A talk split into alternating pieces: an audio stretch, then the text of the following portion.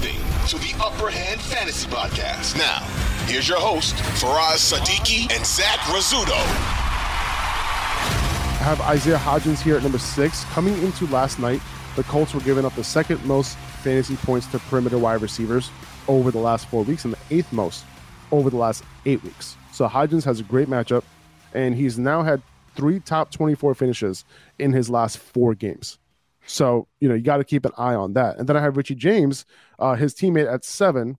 The Colts have also been vulnerable out of the slot lately because they've been missing Kenny Moore. And that's part of the reason, like we mentioned earlier, part of the reason why Keenan Allen was just like a target funnel last night, more than 40% of target share. Yeah. So if Kenny Moore is out again, Richie James should be in consideration to play as like a PPR wide receiver 3. If Kenny Moore plays, I would not play Richie James because they've been stout with Kenny Moore, in their nickel spot, when he does end up actually playing.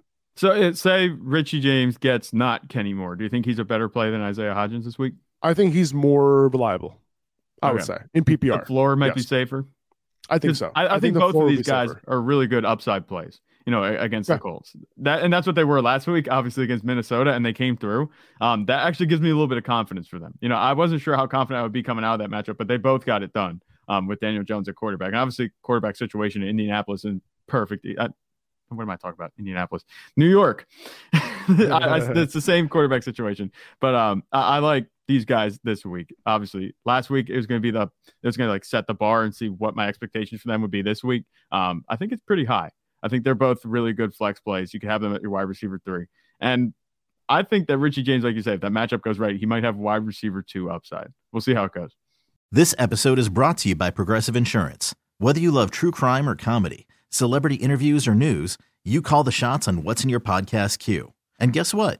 Now you can call them on your auto insurance too, with the Name Your Price tool from Progressive. It works just the way it sounds. You tell Progressive how much you want to pay for car insurance, and they'll show you coverage options that fit your budget.